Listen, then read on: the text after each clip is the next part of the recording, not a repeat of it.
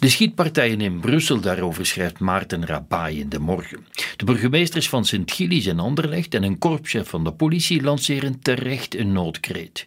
Dit gaat niet om café-ruzies tussen kleine garnalen, maar om territoriale oorlogen tussen internationaal georganiseerde misdaadbendes. België kan het EU-voorzitterschap gebruiken om de strijd tegen de gewapende drugshandel met stip op de Europese agenda te zetten. Enkel door intensere samenwerking tussen lidstaten kunnen we er greep op krijgen. Wat we missen is een eengemaakte Europese politie-eenheid.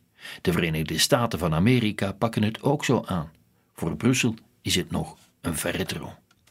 Ja, toveroplossingen om de hoofdstad te verlossen van het toenemend drugsgeweld zijn er niet volgens de standaard. In Antwerpen schieten de dealers op garages, in Brussel al op mensen. Maar dat maakt van Brussel niet meteen een hellhole. Andere vormen van criminaliteit zijn ondertussen bijna verdwenen. Maar die laatste mijl moet nog worden gelopen. Investeren in nog meer mensen op straat lijkt onafwendbaar, maar Brussel worstelt met een slecht imago wat de recrutering bemoeilijkt. Even belangrijk blijft de strijd tegen de illegaliteit, vindt Bart Brinkman. Mensen zonder papieren vertegenwoordigen een grote groep die er veel voor over heeft om de dag door te komen. Vandaag is er cruciaal overleg over hoe het verder moet met de landbouw. Daarover gaat het commentaar in het nieuwsblad. Peter Meilemans vindt het verontrustend dat van de Vlaamse regering alles wat al afgeklopt is, noodzakelijke maatregelen, de mesthoop op mag om het boerenprotest te stoppen. De Vlaamse regering buigt het hoofd omdat een sector het land plat kan leggen en de economie schade kan berokkenen. Op deze manier plat op de buik gaan voor het boerenprotest is een heel gevaarlijk precedent.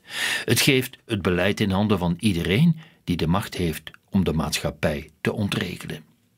Het Belang van Limburg maakt zich zorgen over onze defensie.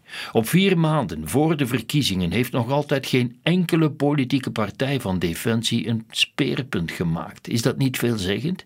De nood is nogthans hoog, schrijft Timmy van Diepen. We krijgen straks weer allerlei pleidooien te horen voor een Europese defensie, voor meer samenwerking. Dat is inderdaad nodig. Maar ook dan zal ons land zelf extra moeten investeren.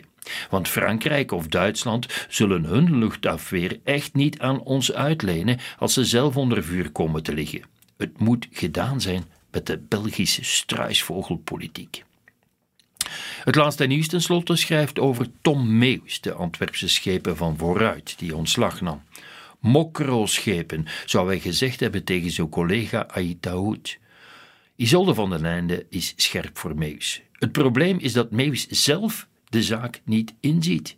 Hoe dom is het om na de heisa rond Conor Rousseau zoiets te zeggen? Mees insinueerde ook dat zijn partijgenote Ginny Bales het schoothondje van Bart de Wever is.